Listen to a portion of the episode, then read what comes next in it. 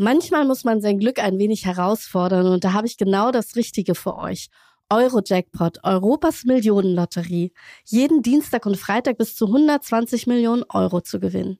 Chance 1 zu 140 Millionen. Teilnahme ab 18. Spielen kann süchtig machen. Infos unter checkdeinspiel.de.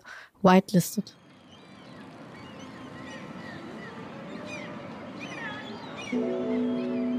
Moin und herzlich willkommen zum Elblick Magazin Podcast, dem Podcast zum Magazin.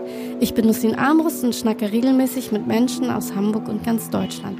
Matthias Gförer betreibt mit seiner Frau die Gutsküche Wulksfelde.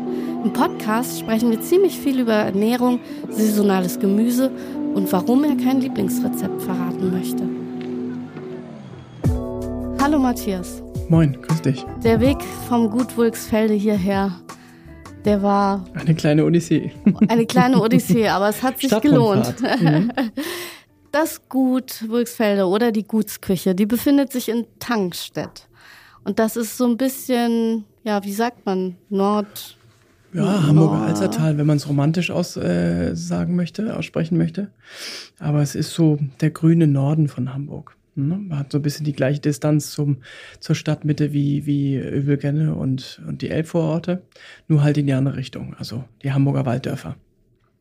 Gutsküche Wulksfelde habe ich im Sommerguide. Es gibt Menschen, die haben davon noch nie gehört, was hochdramatisch ist.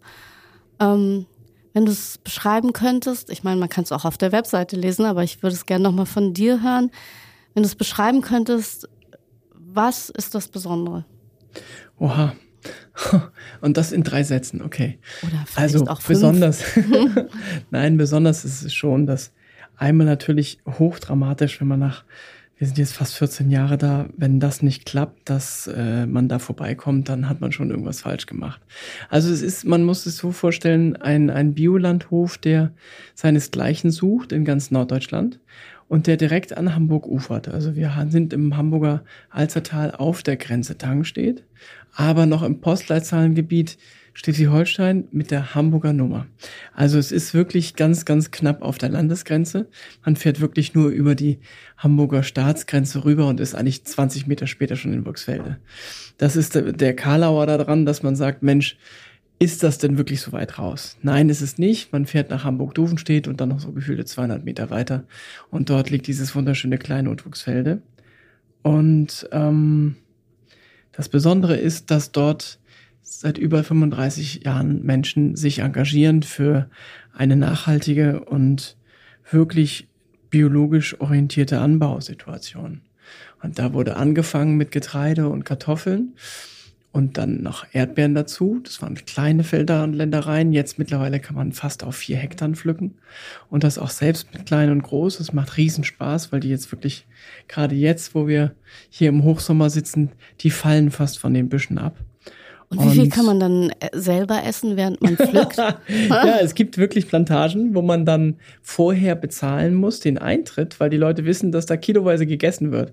Aber nein, das passiert bei uns nicht, sondern es wird äh, das, was gepflückt wird, bezahlt. Und ja, natürlich, ich würde sagen, jede zehnte Erdbeere landet auf jeden Fall im Bauch. Ja, das ist dann auch schon mal einiges, wenn man länger pflückt, aber ähm, also ich glaube bei mir jede zweite, deswegen bin ich kein guter Kandidat für sowas. ja, genau. Irgendwann ist einem damit übel, das stimmt ja. Voll, ja. Nein, es ist äh, in sich eine sehr geschlossene Enklave. Wir haben über 300 Mitarbeiter dort, die, die in der Landwirtschaft, in der Bäckerei, im Lieferservice, im Hofladen, in der Gutsküche und im Gutsdeli arbeiten. Und das äh, macht dann riesen Spaß, so ein kleines Dorf mitzubetreiben, weil man natürlich jetzt auch gesehen hat durch solche pandemischen Auswüchse, die die Gesellschaft so hervorbringen kann, dass man auch Sicherheiten braucht. Und äh, das ist auf jeden Fall ein Ort, der Sicherheit in sich birgt und ganz tollen organischen Landbau hat. Ich habe irgendwie mal das Stichwort gehört, autarker Biobauernhof. Mhm. Fasst es das gut zusammen, ja? Ja, also Bauernhof kann man es, glaube ich, nicht mehr richtig nennen, weil es dafür einfach zu groß geworden ist. Wir haben noch einen Streichelzoo und tolle Grünflächen, wo man sich wirklich zurückziehen kann und einfach mal abtauchen kann. Und ich würde eher sagen, Kleinod oder wie man das so heutzutage sagt, so ein Hideaway ist das eigentlich. Ne? Nur auf der richtigen Seite der, der Idee. Man, man baut da wirklich nachhaltig an und verkauft es auch vor Ort. Und ja, die, die es kennen, schwören darauf. Und du verarbeitest es. Also das, verarbeite äh, es, ja. wenn du es nachhaltig angebaut hast, du bedienst dich da an dem frischen Salat, an den Schweinen, die da stehen. Ich bediene mich an den Schweinen. Jetzt wird's schwierig. Äh, ja, ich weiß nicht. Also eigentlich ist es doch eher vegetarisch, aber es gibt Genau. auch was Geschlachtetes. Ja, also wir haben eigentlich das Thema der Gutsküche gar nicht groß verändert in den letzten Jahren. Wir haben nur gesagt, wir nehmen diesen Neustart nach Corona und nutzen die Zeit, um noch einmal mehr das, das Essensthema zu sensibilisieren. Weil es ist uns ein großer, großes Anliegen, dass die Gäste, die zu uns kommen, nicht nur einfach auch begeistert sind und gerne wiederkommen, sondern dass sie vielleicht auch was mitnehmen, worüber sie sprechen können. Dass es vielleicht doch geht, dass man in der Gastronomie ähm, nicht nur ballert und Einkauf verkauft, sondern dass man vielleicht auch mal sich darauf besinnt, was man benutzt und was man kauft. Und mir ist es schon seit Jahren ein bisschen zuwider, in welchen Mengen wir uns über Fleisch und Geflügel und Fischportionen definieren. Also das ist ja leider so ein Statusthema, dass man, wenn man große Schnitzelplatten und große Sushi-Teller und ähnliches vor sich stehen hat, dann ist man wer. Und ich glaube, wir haben eine Generation jetzt zu, am Wickel, die sich über die Nachhaltigkeit auch definieren möchte. Und Gemüse ist schon allein bei uns äh, mit 16 Treibhäusern von der Familie Holz, die da selber anbaut und das schon seit tollen 16 Jahren macht, ist natürlich Hammer. Also ich spreche mit den Gärtnern am Vorabend und am nächsten Tag wird es geerntet und kommt dann quietschi frisch auf, auf, die, auf die Rampe. Und das ist schon ein, ein großer Teil der, der positiven Energie, die da auch vorherrscht. Und ja, wir töten auch Tiere und ja, wir essen auch Tiere. Und ich tue auch nach wie vor gerne Geflügelfleisch und Schweinefleisch und Rindfleisch von der eigenen, aus dem eigenen Landbau sozusagen, aus dem eigenen Aufzucht verarbeiten. Aber dann muss man das als Beilage bestellen. Das finde ich spannend, dass man es als Beilage bestellen kann. Ähm, du hast gesagt, Nachhaltigkeit, das Stichwort viel. Und ich finde, das wird in letzter Zeit so oft so schnell in den Mund genommen. Mich nervt es jetzt schon manchmal, weil ich manchmal glaube, das ist Greenwashing. Und deswegen finde ich es ja umso schöner, wenn man bei dir war, denn ich war bei dir, dass es tatsächlich ähm, so ist, wie du sagst. Ihr baut an, ihr benutzt es, ihr verschwendet nichts. Wir sind zusammen durch die Gewächshäuser gegangen und du hast nicht aus den Gewächshäusern genommen, sondern nebendran, nämlich die Kräuter. Und das fand ich auch sehr spannend. Und ähm, ich weiß gar nicht, woran kann ich denn als Verbraucherin festmachen, das ist jetzt wirklich nachhaltig, weil das jeder irgendwie sagt mir, ach, ich bin nachhaltig, ich bin bio, ich bin irgendwas und ich weiß es ja gar nicht so richtig, oder? Weil wenn ich dann ins Restaurant hier gehe, sehe ich ja kein Feld. Also die Idee Nachhaltigkeit setzt sich natürlich aus ganz vielen Facetten zusammen. Es ist nicht so, dass man das jetzt ähm, mit diesem politischen Thema Greenwashing in einen Waggon setzen sollte. Das, damit fährt uns dieser ganze Zug weg und dann ist es auch kaputt. Und da habe ich auch großen Respekt davor, dass die Kunden und die Gäste und die Genießer das als Trend sehen. Das wird ja leider daran abgetan. Daher höre ich das ja auch raus, wie du darauf reagierst. Man ist so ein bisschen übersättigt damit. Organic, Bio, weltweit überall zu haben, kann nicht sein. Ist auch völlig äh, daneben. Und ja, da ist wahnsinnig großes Thema Greenwashing. Ähm, die Schwierigkeit für den Endverbraucher ist einfach die, dass man sich ein bisschen belesen muss und dass man sich ein bisschen informieren muss und dass man sich damit beschäftigen muss. Und das ist leider so, dass die Industrialisierung so weit fortgeschritten ist, dass ein Mensch, der im Doppeljob steht, mit Familie, Kind und Kegel, einfach keine Lust hat, im Supermarkt sich Beipackzettel durchzulesen. Geschweige denn dieses mini, mini Kleingedruckte zwischen den Zeilen und den Artikeln äh, rauszupulen. Und das ist natürlich ein Trick der Industrie, natürlich auch ein bösartiger Trick.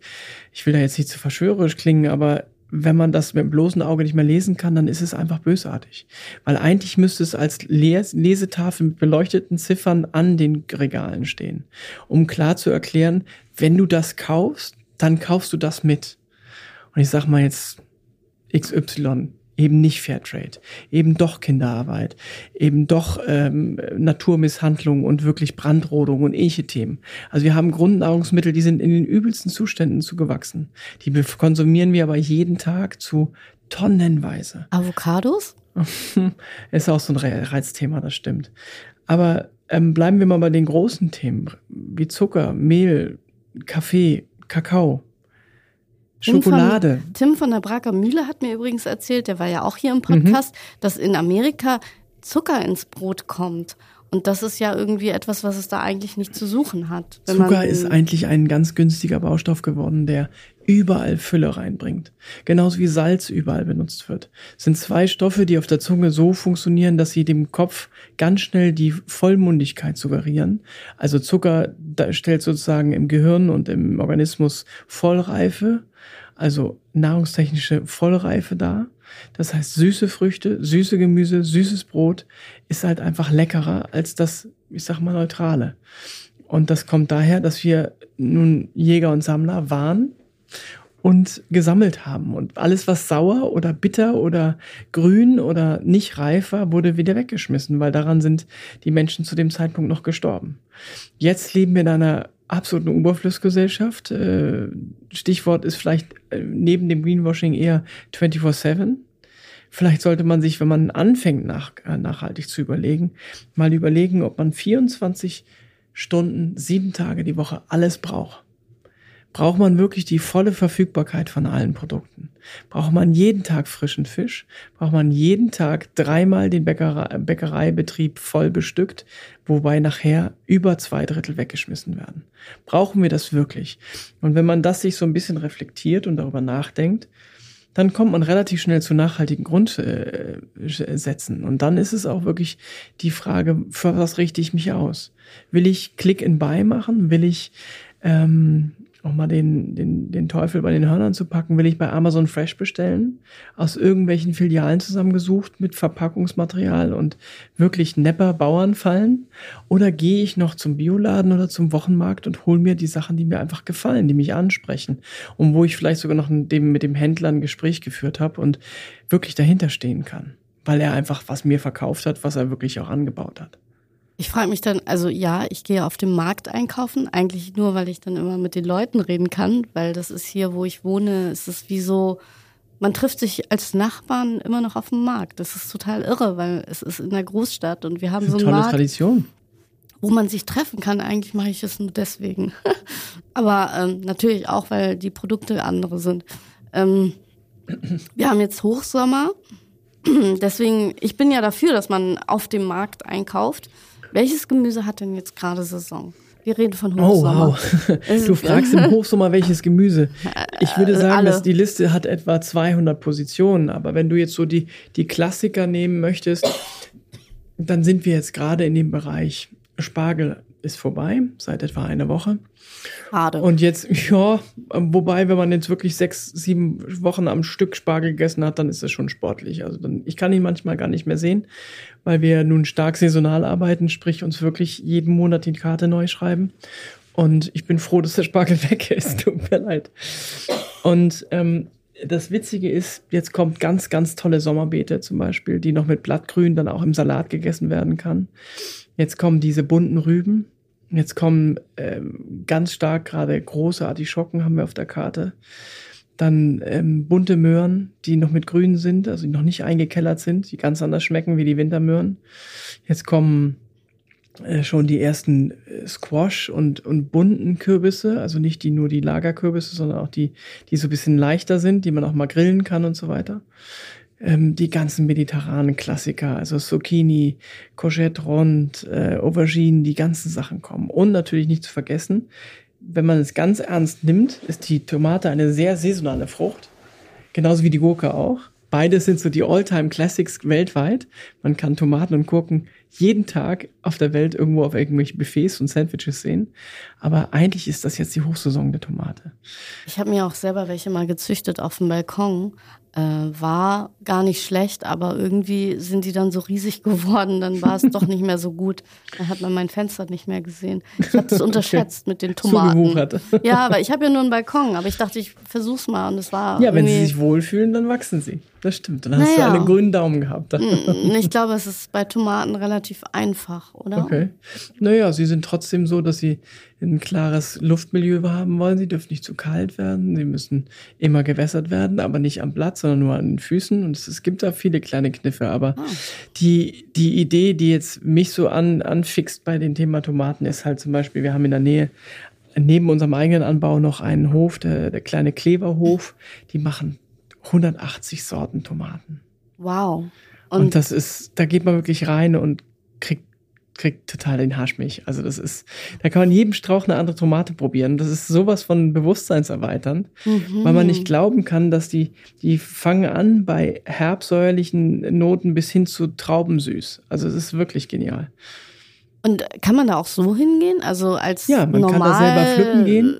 Man kann, äh, da haben auch einen kleinen Hofladen da. Also wie Erdbeeren pflücken, kann man Tomaten pflücken gehen. Ja, soweit ich weiß, gibt es da ein Haus, wo man auch selber pflücken kann, aber es wird natürlich morgens auch viel vorgepflückt, dass man das Sortiment da erkennen kann. Und man kann es da auch direkt kaufen. Genau, man kann es da kaufen. Ah. Man kann sogar da auch eine Tomatenführung mitmachen, ah. wenn man da ah. vorher anruft und die beiden spricht. Und die sind sehr engagiert mit der ganzen Thematik und ähm, was toll ist, so jemanden Tomatenaffinen dann auch mal Fachfragen zu fragen. Warum die oder das oder welche, welche eignet sich zum Einwecken, wenn man Tomaten im Winter haben möchte. Anstatt Dosentomaten, selbst eingeweckt ist immer noch mal ein ganz anderer Geschmack. Und dabei dachte ich, du weißt schon alles über Ernährung und und, und, nein, und, nein, das ist ein Riesenfeld. Wie soll ich alles wissen? Nein, Keine nein. Ahnung, weil, weil da hört man null auf zu lernen. Also das wäre wie, wenn man einem Sommelier sagen würde, du kennst doch jeden Wein dieser Welt. Jedes Jahr kommen neue Weine und jeden Monat wird neu angebaut. Also es ist, es ist ein mannigfaltes Thema und ähm, ich bin ganz froh, dass ich das noch erlebe, weil es gab in meinen Lehrzeiten und in den Anfängen ein, so einen Hype um, um Strukturierung von, von Größen, Form und Farbe und Haltbarkeit. Das war so ganz, ganz stark, als zog sich das so durch. Alle wollten gerade Gurken, alle wollten äh, Tomaten, die im Kühlhaus liegen können, tagelang, ohne dass was passiert und so weiter und so weiter. Aber die schmecken dann auch komisch, oder? Das schmeckt komisch, da muss man dann wilde Dressings dran machen, damit es irgendwie verkauft wird. Ja, das stimmt. Das ist der völlig falsche Weg in meinen Augen. Aber Jetzt kommen wir wieder zurück zu einer spürbaren viel, viel, äh, Vielfältigkeit und, und einer, einer tollen ähm, Alleinstellungsmerkmalen, die zum Glück äh, Kollegen und, und hochkarätige Köche ähm, speziell auch in Hamburg entstehen da viele kleine Orte, wo man einfach sagt, ich will mit dem Produkt arbeiten. Ich brauche nicht sieben oder acht Sachen auf dem Teller, sondern das, was ich benutze, soll richtig toll schmecken. Es soll das Beste sein. Und das ist, äh, fokussiert natürlich den Kunden auf ein Milieu, wo er sagt, boah, ich weiß nicht, was er gemacht hat, aber ich habe da eine Tomate gegessen. Das war nur eine Scheibe, aber die war perfekt. Und das ist natürlich genial. Und durch diese Vielfalt können wir natürlich Artenreichtum wieder zurück in den Markt, in die Köpfe bringen. Und wenn der Kunde dieses Bunte kauft, wenn er auch mal zum violetten Blumenkohl greift oder zum gelben oder zum ähm, äh, blauen Kohlrabi, dann ähm, ist er nicht nur mutig, sondern auch engagiert für sein Umfeld, weil die Vielfalt schützt natürlich auch den Artenraum dafür. Ich möchte gerne mal lila Tomaten kaufen. Gibt's ja, die? es gibt lilane, es gibt sogar schwarze Tomaten, die ah. sehen wahnsinnig aus. Ich möchte schwarze toll, Tomaten ja, kaufen. Ja, die sehen toll aus, die sehen wirklich super aus und die haben ganz schräge Namen, die heißen dann Green Tiger oder Black Opal oder irgendwie so, die sind wirklich äh, wirklich fancy, ja. Und äh, du hast gesagt, Tomaten einwecken für den Winter. Welche Sorte ist das denn? Die, ähm, das fragst du mich jetzt zu weit. Ich, ich müsste selber mit dem Stefan da ins, Kühl, ins ähm, Gewächshaus gehen und die da interviewen. Das hängt ein bisschen davon ab. Ich würde immer gerne so Datteltomaten zum Beispiel nehmen. Die sind ein bisschen größer als eine Dattel und die sind zuckersüß. Die haben eine relativ feste Schale und die kann man, wenn man sie einkocht, dann auch gut in Gläser bringen. Wenn die Tomate sehr groß ist und sehr vollreif ist, dann gehen die meistens beim Einwecken kaputt. Und das wäre dann so ähnlich wie so Kirschen einwecken. Ah, ja, schon wieder was gelernt. Und das bringt mich nämlich zu der Frage, ähm, ganz oft frage ich mich, was koche ich denn heute? Also tatsächlich frage ich mich das jeden Tag. Und ähm, da dachte ich mir, heute frage ich dich einfach mal, was ist ein super leichtes Gericht, was ich mir zu Hause machen kann, wenn ich jetzt auf den Markt gehe und sage, also außer Salat, ähm, das geht ganz einfach, das geht ganz schnell, ist super lecker und hat trotzdem so eine besondere Note. Ja. Gibt's das? Also, Oder was ist dein Lieblingsgericht? Ja, die Fragen sind, sind immer so spannend, weil ähm, es wird immer gern gefragt nach dem Lieblingsgericht und es wird gern gefragt, was machst du denn dann, wenn? Ja. Ähm, ich mache immer Tomate-Brotsalat, aber ich dachte, ja, ich möchte mal was anderes ist eine tolle Sache, klar, funktioniert. Sättigend, fruchtig, lecker. Aber nein, ähm, ich würde anders daran gehen. Das ist vielleicht auch so ein kleiner Tipp für unsere Zuhörer jetzt gerade.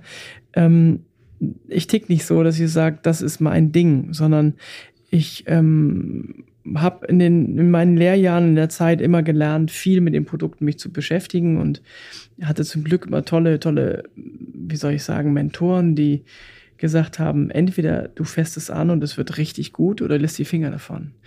Und ich finde, man kann das auf dem Markt selber für sich so austesten, wenn man so ein bisschen was aufgebaut hat, da jemand dahinter steht, der sagt, Mensch, kommen Sie mal her, wir haben hier. Und dann kriegt man irgendwas auf die Hand. Und man kann ja fast alles, wirklich fast alles, ich würde sagen 95 Prozent, was auf dem Markt verkauft wird, kann man roh probieren. Ob es dann schon perfekt ist, wollen wir mal da hinstellen. Da die Schockenblatt roh probieren ist bisschen fies, das wird wahnsinnig bitter. Aber man weiß dann, okay, das ist eine bittere Distel, so ich finde es wichtig, dass man sich so ein bisschen rausnimmt aus seinem Alltagsstress und mit diesen kleinen Geschmacksproben. Im Supermarkt wird es schwierig, eine Karotte anzubeißen, aber beim Wochenmarkt ist das, wird das belächelt und ja klar, dann nehmen Sie mal einen weg. Hm, das ja, habe ich auch erlebt. Ist man natürlich nicht so äh, gut gesehen, wenn man eine isst und weitergeht und dem nicht äh, ein Geschäft gibt. Aber wenn man, wenn einer das so anlacht und man das dann probiert und sagt, oh, das habe ich mich gedacht, dass die so und so schmecken. Haben Sie noch eine andere Traubensorte oder haben Sie eine andere Apfelsorte? Ganz oft gibt's ja tolle Verkäufer, die auch die Äpfel vierteln und damit hinlegen, das dass stimmt. man mal zugreifen kann. Oder der Mann, der immer die Kirschen verkauft jetzt gerade, der genau. sagt immer, nehmen Sie ein paar Kirschen. Probieren ja. Sie die. Und es gibt mindestens drei, vier, fünf verschiedene Kirschsorten am, am, am Wochenmarkt. Und ähm, ich finde es ganz, ganz wichtig, dass man sich so ein bisschen fallen lässt und mal überlegt, wie man darauf reagiert. Und wenn man gut darauf reagiert, dann sollte man einfach zugreifen. Und dann ist man zu Hause auch euphorisch mit den Sachen. Aber wenn man sich verpackte Sachen kauft, die ohne Gesicht und Form und Farbe dann zu Hause irgendwo in einem Aufbackblech landen, dann wird es schwierig. Dann also ist man nicht so motiviert, da nein. irgendwie was draus zu machen, oder? Es ist, es ist wichtig, dass man Spaß daran hat. Also wenn man kocht ohne Emotionen, dann kann es nur schlecht werden. Und ähm, ich finde auch, dass der Spruch ähm, Hunger ist ein schlechter Ratgeber oder wie heißt es, ähm, finde ich gruselig. Ich gehe gerne hungrig einkaufen, weil ich dann das kaufe, was ich wirklich, wo ich Lust drauf habe. Ja, ich äh, habe aber dann das Problem, dass ich viel zu viel kaufe, weil ich dann so einen wahnsinnigen ja, Hunger habe. Da muss man sich ein Budget geben. Ja, ja, und dann denke ich mal, ich nehme einfach alles jetzt mit. Ja, kann passieren, das stimmt. Schleppt man sich nach Hause, den vierten Stock ohne Fahrstuhl und denkt, warum habe ich das getan? ja, das ist dann ein bisschen sehr extrem, das stimmt. Aber die Idee, die ich gerade dahinter ver äh, vertrete, ist, dass ich finde, man muss alles im rohen Zustand mal antesten, um zu wissen, auf was man sich einlässt. Und dann ist es überraschend, wie, wie gut es schon dann ist. Und wenn du jetzt fragst, wie kann ich zu Hause schnell mal was machen, wenn ich irgendwie ich aus mal, dem Einheitsbrei raus will. Genau, alle haben keine Zeit. Wir genau. kennen's. Dann ist es vielleicht so, dass man an diesem rohen Thema äh, gibt es so kleine Stellschrauben, mit denen man schon ganz, ganz viel Spaß haben kann. Es gibt das Medium Salz, Zucker, Säure, in dem Falle gerne Zitronen, Limettensaft oder ein toller Essig und es gibt tolle Öle. Mit diesen viererlei Kombinationen, das kann jeder, äh, ich sag mal, ins, in den Exzess raus äh, machen. Man kann hawaiianisches Molten-Salz nehmen, also die Salzblume aus Hawaii, die, die, die, die 200 Euro das Kilo kosten. Man kann ein Bad Reichenhaller Salz nehmen. Man kann äh, Rohrohr Moscovado Zucker nehmen, der 80 Euro das Kilo kostet. Man kann einen normalen normalen Kristallzucker nehmen. Man kann vom Frittierfett bis zum nativen äh, Selektionsolivenöl alles nehmen. Man kann sich da wirklich eingrufen. Und wenn man Spaß daran hat, so wie, wie man so einen Farbkasten vor sich hat, das mal zu testen und zu sagen, Mensch, ich habe jetzt gefühlt fünf Jahre lang dieses, äh, ich sag mal, ohne da jetzt was zu bewerten, dieses Discounteröl genommen. Mhm. Und man nimmt das gleiche Öl von einem anderen Anbieter in einer Premium-Segment-Situation. Weil das Wichtige für den Kopf ist und für die Emotionen, dass man das wirklich blind verkostet. Man muss das ohne Label, ohne was, in klein, zwei kleine Schälchen tun und die nebeneinander mal probieren. So wie es ist. Und dann fängt man nämlich an, Gourmet zu werden. Dann fängt man an, nachhaltig zu denken und denkt man sich, boah, was hat man sich denn da reingekippt? Das finde ich total spannend, dass du das sagst. Denn Du wirst es gar nicht wissen, aber ich habe was für dich vorbereitet. Ich Oha. jetzt diesen Löffel und wir verkosten jetzt blind, weil du gesagt hast, man Ja. verkostet blind. Wir verkosten jetzt mal was Okay. blind. Und ich finde es total spannend. Das habe ich noch nie mit jemandem gemacht. Okay. Und ich dachte, heute ist der Tag, deswegen habe ich da zwei Löffel hingestellt. Du musst jetzt, und das kann man jetzt ja beim Podcast nicht sehen, die Augen zumachen und ich Okay. gebe dir was. Und dann sagst Bin du gespannt. mal, wie du das findest. Ja. Pass auf. Keiner weiß, was es ist. Keiner weiß, was es ist, aber nachher nicht, dass du dich dann. Ich habe jetzt ein bisschen Respekt vor Nussin, aber ich glaube, sie wird mir jetzt nichts irgendwie äh, so dieser in den Mund Gast stecken. heute noch geht. Ich habe mich weit rausgelehnt mit dem Probieren. Ich merke das schon. und du hast es gerade so schön gesagt. Warte. Augen zuhalten, okay. Ja, nee, jetzt kannst du deine Augen öffnen. Es ist ja ohne. Du hast eben gesagt, verkosten ohne Etikett. Ja. Das wäre es jetzt. Okay. Bitteschön. Und ich nehme deine Meinung. Ich habe ihm Oh. einen Löffel gegeben. Was sagst du? Oh. Das ist aber schon, schon ähm, sehr, sehr fortgeschritten. Ist es fortgeschritten? Ja. Okay, dann gibt's noch einen Löffel. Und dann reden, ich gebe dir zwei Löffel und dann reden wir darüber. Mhm. Moment. Also ich muss jetzt dazu mal sagen, damit ihr nicht so lange ins Leere hört hier. Äh, ihr sitzt wahrscheinlich im Auto oder Bahn oder in irgendwelchen öffentlichen Einrichtungen und hört jetzt diesen schönen Podcast. Und ich werde hier gerade, wir- ich bekomme gerade Öllöffel in den Mund gesteckt. Das ist nämlich sehr komplex und sehr schwierig. Aber da hat Nussin sich wahrscheinlich was bei gedacht, weil sie sagte, sie, sie lockt mich jetzt mal aus der Reserve mit Öllöffelchen. Boah, okay. Das ist Kaffeeöl was total lecker ist. Das davor war ein bisschen schwierig. Ich glaube, das war natives Rapsöl oder sowas. Und ähm, das Rapsöl muss man wirklich mögen. Das schmeckt mir so ein bisschen muffig. Aber die Qualität war gut. Es war sehr goldig, sehr schwer in der Struktur und, und, und frisch. Und das zweite, ich weiß nicht, ob du es selber gemacht hast ob es das wirklich gibt. Das ist ganz spannend. Das würde nämlich ziemlich lecker sein zu, zu Rindfleisch oder zu Kartoffeln, kann ich mir das gut vorstellen, oder was Geräucherten. Das ist nämlich so ein ganz mildes Öl gewesen mit so einer leichten Kaffeenote. Und das kann man sehr, sehr gut jetzt so im Sommer in so tolle Gerichte mit reinmachen. Ich muss es dir jetzt verraten. Okay. Das war es einmal verbranntes Fett.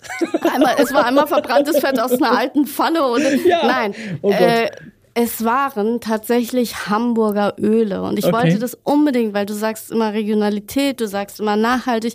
Und ich habe gestern jemanden kennengelernt, der eine Ölmühle hat in Hamburg. Okay. Und der macht dieses Öl und ich habe gestern zum Toll. ersten Mal ein Geschmackserlebnis gehabt. Vanilleeis mit Kaffeeöl. Ja, super. Und das hast du, das war das Letzte, was dir gefallen hat. Mhm. Ähm, ich hätte niemals gedacht, dass man auf Vanilleeis Öl kippen kann. Ich meine, wer denkt darüber nach? Und dieser gute Mann, ich mache auch gern Werbung für ihn, weil er ist regional, er ist ein Start-up. Ähm, der heißt Elbmüller. Okay, Und toll. äh, ich schenke dir diese Flasche übrigens Schön. jetzt aktuell. die nimmst du mit nach Hause. Lecker. Und dann ähm, machst du die zu Rindfleisch und äh, Ja, oder aber äh, natürlich, klar, im Süßspeisenbereich ist das super. Ja. Aber es ist eine ganz feine Kaffeenote. Finde ich toll, wie er das mit gemacht hat. Elbgold-Kaffee. Ja, schön. das Haben können die- wir jetzt auch nochmal Ja, erwähnen. da haben, da haben die äh, Thomas und Annika sich was Tolles ausgedacht. Sehr schön. Ja, und ich fand dieses Öl, ich, ich wollte unbedingt, dass du es einmal probierst hier live bei mir.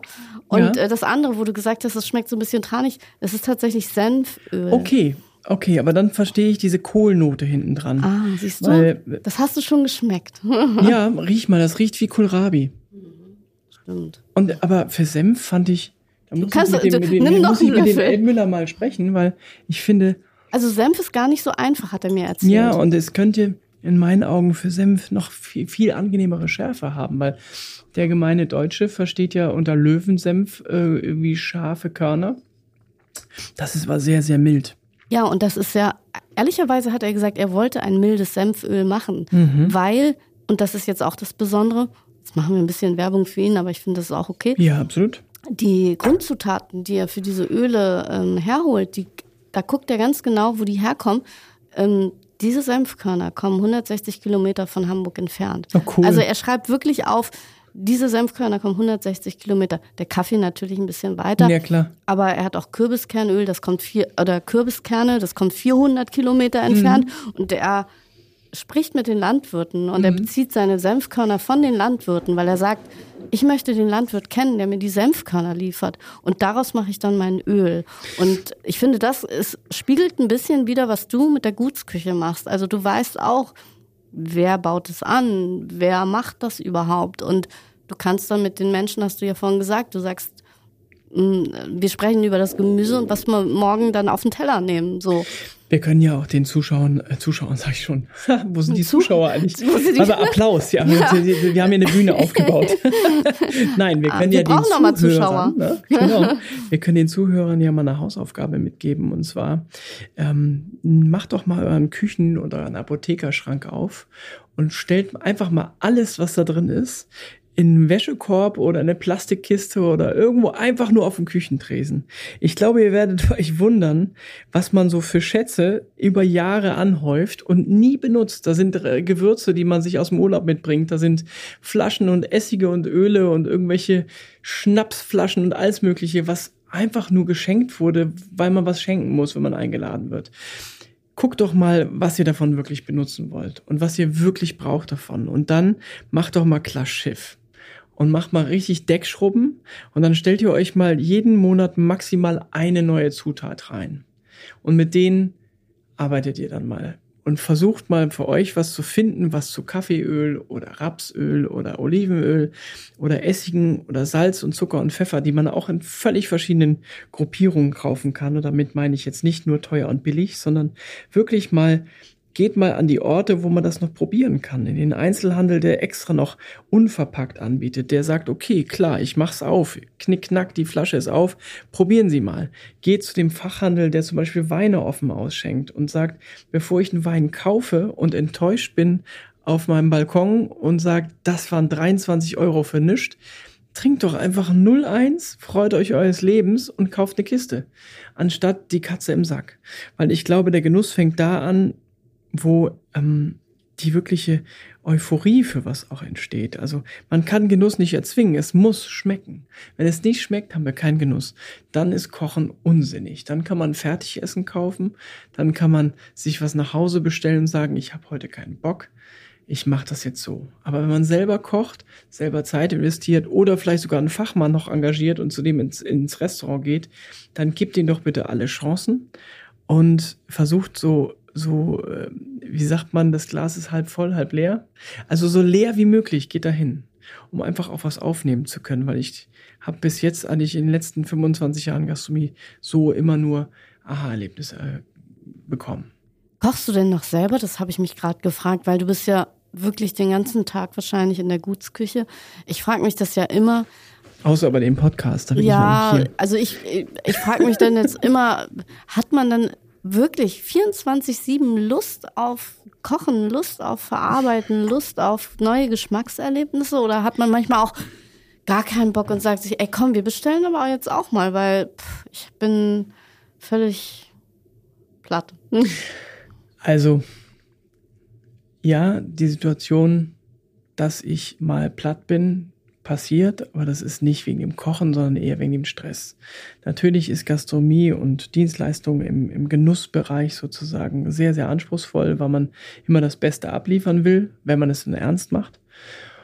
Und dass die äh, Margen verschwinden klein werden dank Rezessionen und Lebensmittelpreisen und so weiter. Das ist auch anstrengend. Dass die Mitarbeiter immer mehr Anspruch haben an einen ein Work-Life-Balance-System, was natürlich auch ausbalanciert werden muss, was nicht so einfach ist. Einfach nur zu sagen, klar, man kriegt es mal einen Tag weiter frei und man kriegt 1000 Euro mehr oder was man da alles zahlen kann. Das ist ja nicht einfach die Schlüsselfunktion, sondern man muss auch ein Konstrukt dafür schaffen, dass das auf allen Ebenen auch wirklich homogen passiert. Ich glaube, an dem Punkt, wo sind wir gerade in Deutschland oder sagen wir mal Zentraleuropa, dass das so eine, eine, eine Bruchstelle sein kann für wirklich vieles. Weil kleine Unternehmen schaffen diesen Sprung gar nicht. Größere Unternehmen wollen es vielleicht gar nicht, weil dann Margen verschwinden, etc. etc. Und ähm, ich muss ehrlich sagen, das ist was, was einen stressen kann am Tag. Das darf man auch nicht so sehr an sich ranlassen, weil dann verliert man viel Kreativität und viel Energie dadurch. Aber ähm, wenn das nicht vorherrscht, dann bin ich leider so, so ein Freak, dass ich jeden Tag kochen mag, ja. Ich finde es ja nicht schlimm. Also ich koche ja auch tatsächlich jeden Tag, glaubt man gar nicht, ne? Es ist für mich auch leider keine Belastung, weil ich einfach zu gern koche. Und ähm, ja, wenn es dann auch noch schmeckt und die Leute das auch noch mögen und deswegen wiederkommen oder sich dafür bedanken, dann hat man auch leider in diesem tollen Handwerk immer, immer gleich die Rechnung und kriegt total ein gutes Gefühl. Und diese Art von, von Rückvergütung, die kann man einfach so kaum auf, kaum erzählen. Das muss man erleben. Das ist so wie Freunde zu Hause haben und die bestellen sich ein Taxi, weil sie es so lecker fanden und doch noch was trinken und dann lassen wir das Auto stehen und es war ein toller Abend. Das kennt, glaube ich, jeder. So diese, diese, dieses Glücksgefühl ist einfach vorherrschend. Dann ähm, ent, ähm, entpuppt sich der Stress halt zum positiven Stress, also eher ein Leistungsdruck in der Kreativität. Und dann äh, macht das riesig Spaß. Das fällt mir ein, dazu fällt mir ein, ähm, wenn du sagst, es macht mir riesig Spaß und die Leidenschaft ist noch da, wenn du jetzt daran denkst, wir reden ja über, es gibt kein Personal mehr, ähm, wie schaffst du das, die Menschen trotzdem für die Gastronomie zu begeistern? Nun, ich kann da nur daran appellieren, dass natürlich, es gibt wahnsinnig viele Kollegen, die im Moment noch ähm, so gut Deutsch den Kopf im Sand haben und sagen, das wird sowieso nicht mehr so wie früher und früher war alles besser und ähm, da ist äh, kein Gehorsam mehr und Tradition geht flöten und so weiter. Es ist aber ganz, ganz schwierig mit so einer aufbrechenden äh, Generation wie der jetzigen, ähm, angefangen bei Friday for Future bis hin zu diesen äh, Asphaltklebern. Ähm, es gibt wirklich viel Aktivismus jetzt im Moment. Da kann jeder es bewerten, wie er möchte, ob das jetzt sinnig ist, ob das strategisch richtig ist. Aber ich glaube, es ist wichtig für eine Generation, die jetzt ranwächst, dass sie auffällt und dass sie eben nicht glatt gebügelt irgendwo in der Ecke steht. Ähm, ich kann das nur befürworten, dass man sich für eine Meinung auch stark macht.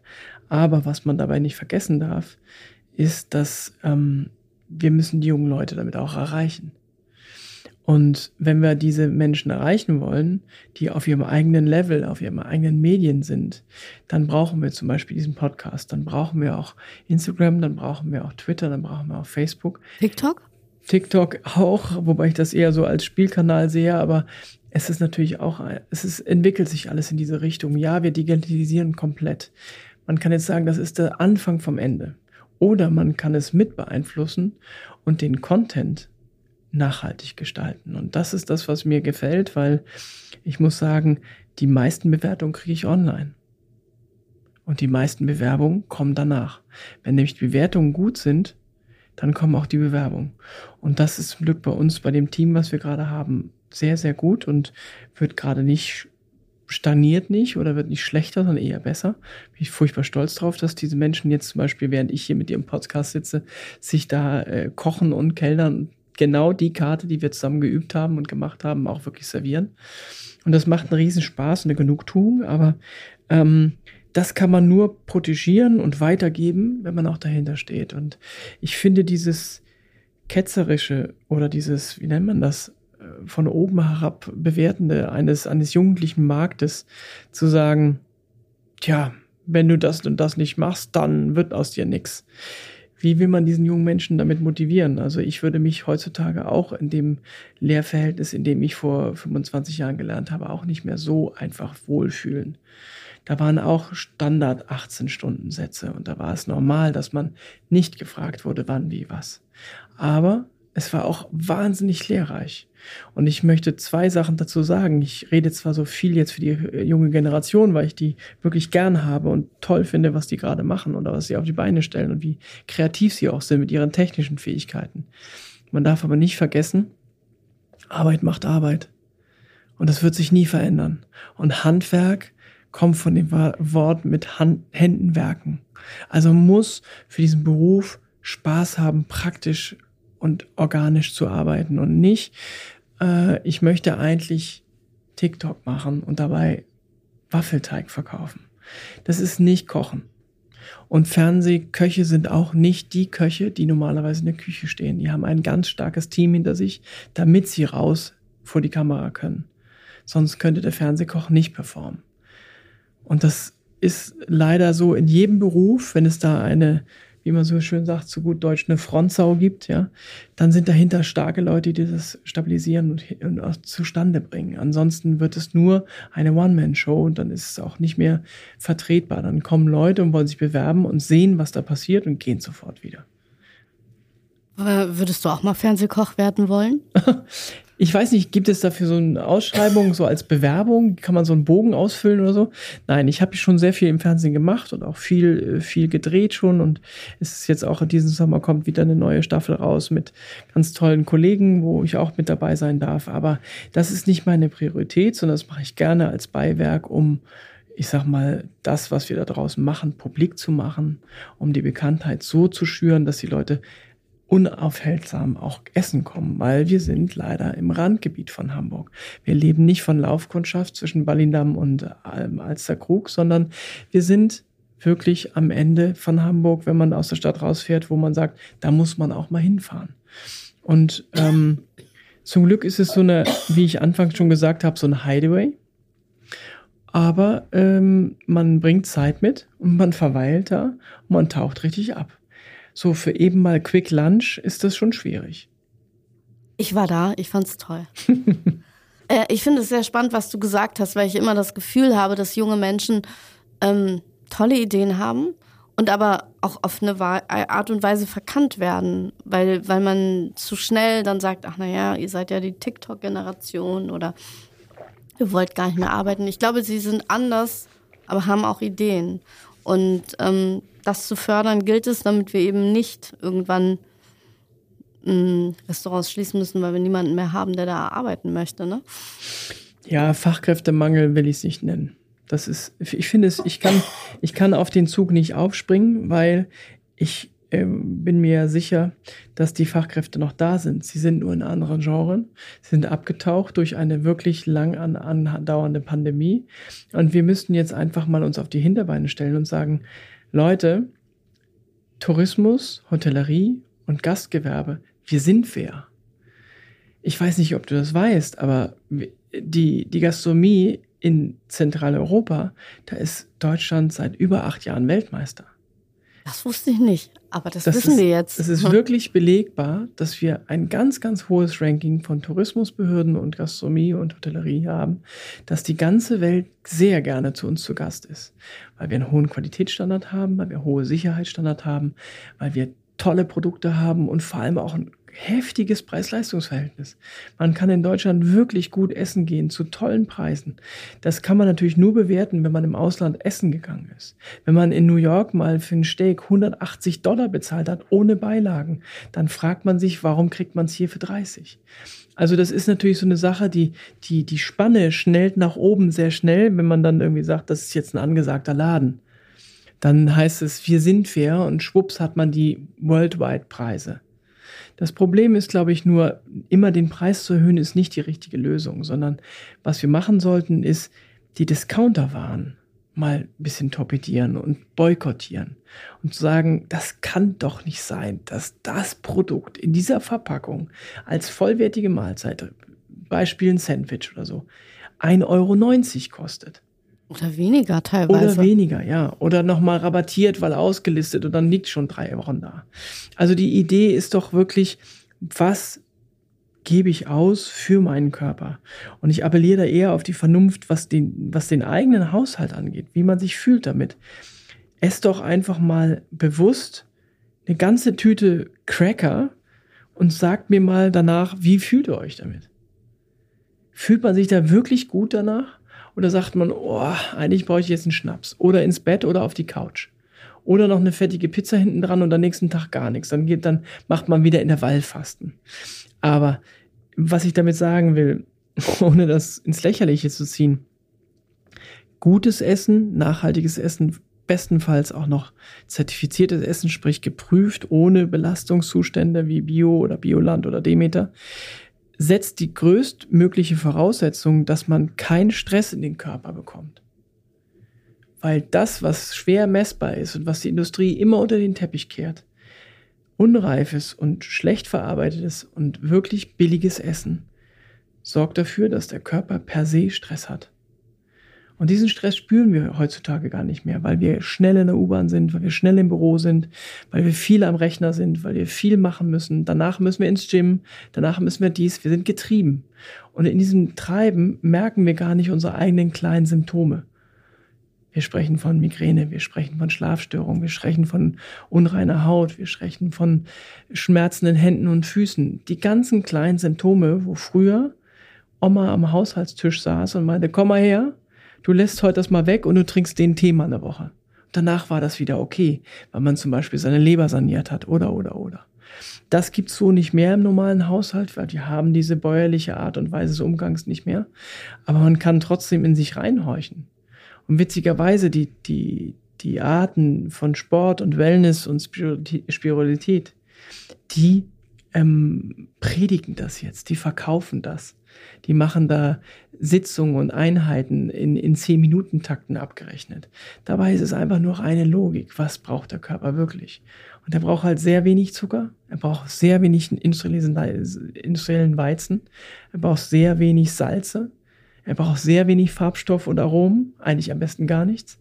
Und danach kommt eigentlich ganz viele Produkte, die gar nicht mehr verwendet werden, weil sie einfach nicht mehr in den Zutatenlisten sind, weil die Zutatenlisten in den Supermärkten sind eher auf der Seite Gewinnmaximierung und nicht Geschmack und Gesundheitserhaltung.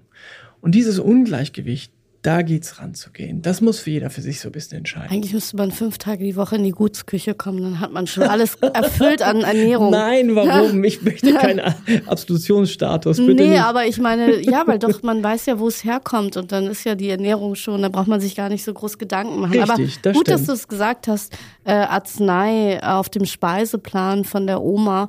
Ähm, ja, äh, tatsächlich gab es das bei mir auch, weil meine Oma war sehr alt und hat dann auch manchmal was aus dem Garten geholt. Äh, was ist so dein Favorit? Oh, das ist unterschiedlich. Ja? Es gibt wirklich, das wäre eine tolle Idee, wenn ich nicht jetzt gerade an einem anderen Kochbuch dran bin, dann wäre das noch ein neues Thema für ein tolles Kochbuch. Ähm, muss mal schauen, ob ich das irgendwie unterbringen kann. Vielleicht kann ich das so ein Kapitel noch mit einarbeiten. Es gibt bestimmt pro Monat vier, fünf tolle, tolle, tolle Produkte, Lebensmittel, die einen in dem Monat richtig katapultieren. Ach, okay. Und da reden wir von äh, bestenfalls Grippe und Rotz- und Wasserphase zwischen Dezember und Februar. Was sieht's mit meinem Husten? Salbeitee. Husten zum Beispiel auch. Ist zum Beispiel in der Spanne haben wir in den Ingwer-Anbaugebieten von Peru über Indien und, und Thailand auch, haben wir da Hochsaison für Ingwer. Das heißt, wir kriegen wirklich knackfrischen Ingwer per Flugware hierher. Den sich frisch reiben mit Essen und, äh, äh, verarbeiten. Chilis gehört dazu, also Capsicum, Ingwer. Dann haben wir äh, für den Husten kann man Salbei nehmen. Ähm, es gibt in den Sommermonaten so einiges an, an tollen Produkten, die zum Beispiel auch den Körper temperieren, sprich kühlen können. Basilikum ist so eine, eine Pflanze, die im Hochsommer wahnsinnig wichtig ist für die Ernährung, weil sie den, die Magendurchblutung sehr anregt und aber auch den Stoffwechsel runterfährt und man einfach nicht mehr so doll schwitzt. Ich esse nur noch Basilikum. Ja. Es soll 30 Grad werden am Wochenende. Ja, es gibt wirklich zwei richtig heiße Tage gibt es. ja, ja. Und so hat jeder, jeder Monat so ein bisschen ähm, magische Möglichkeiten. Und ja, das ist noch weiter reingetaucht in das Thema, was esse ich denn? Das Witzige ist, wenn man diese Produkte isst, dann geht's einem sofort besser. Ah, das, also dann warten wir mal gespannt, ob du es noch, du hast gesagt Kochbuch, das war auch nochmal ein Stichwort. Mhm. Du, es gibt von dir schon Bücher, Ja, aber du schreibst gerade an einem. ja. Wann kommt das nächste? Ja, Das, das, woran ich gerade schreibe, wird ähm, dieses Jahr fertig werden und äh, toi, toi, toi, wenn alles gut klappt, äh, ist, es- wird es vorgestellt bei der nächsten Buchmesse. Und darf man schon sagen, um was es geht? Oder ist das auch Nein, noch, man darf, man es nicht? sagen. Es wird ähm, ein, ein ganz, ganz großes Thema, sehr, sehr ähm, aufgearbeitet, so dass jeder sich eigentlich ranwagen kann, und zwar zeitgemäße Gemüseküche. Mensch, das habe ich doch eben gefragt. Was ist denn heute Saison, ne? Ja, da wusste ich das schon. Äh, nein, ich wusste es nicht, ehrlicherweise. Aber das ist spannend, dass du das sagst. Ähm, meine Podcasts sind leider gar nicht so lang. Wir haben, sind schon über der Zeit, aber du hast so viele spannende Dinge gesagt und ich glaube, man könnte mit dir wirklich noch einen zweiten machen und hätte genauso viele Themen. Ich frage aber immer noch mal so, was magst du hier in Hamburg? Du bist ja auch aus Hamburg. Ähm, ich hatte hier schon Duvenstädter Brook als Geheimtipp oder ähm, natürlich der Sachsenwald. Und wo gehst du denn gern hin, wenn du irgendwo hingehst, außer natürlich bei, auf deinem Gut Rückfelde? Ja, also das Gut ist für mich natürlich auch schon toll, weil ich da wirklich sehr viel äh, Optionen habe, wirklich mal abzuschalten, rauszukommen, wobei ich direkt am Arbeitsplatz bin. Das ist schon wirklich ein Segen. Aber ähm, ich mache auch gerne mal so touristisch gesehen Urlaub dann vom Bauernhof hier in der Stadt. Also ich bin, ich habe auch früher ähm, ähm, in der Schanze gelebt und, und war auch hier zu Hause, hatte mit Freunden einen kleinen Laden in St. Pauli und das war immer so ein bisschen, also ich mache dann gern mal laut Musik an und fahre in die Stadt, wenn die anderen raus wollen, weil es zu stressig wird und das ist, kann auch sehr entspannend sein, wenn man mal so am Kiez wieder ist. Und ähm, die Elbe ist wunderschön und natürlich äh, ruft einen gerne die Ostsee. Ich liebe Wassersport und möchte auch gerne ans Meer. Das ist auch nicht so weit weg. Und ähm, ja, Hamburg ist halt einfach bunt und wunderschön. Ähm, ist leider nach wirklich über 18 Jahren Reiserei so meine Traumstadt, wo ich einfach mein, mein, mein Fernweg gegen die Heimat eingetauscht habe. Und ja, also ich finde immer noch tolle neue Ecken hier, wo man immer mal ähm, sich so abtauchen kann.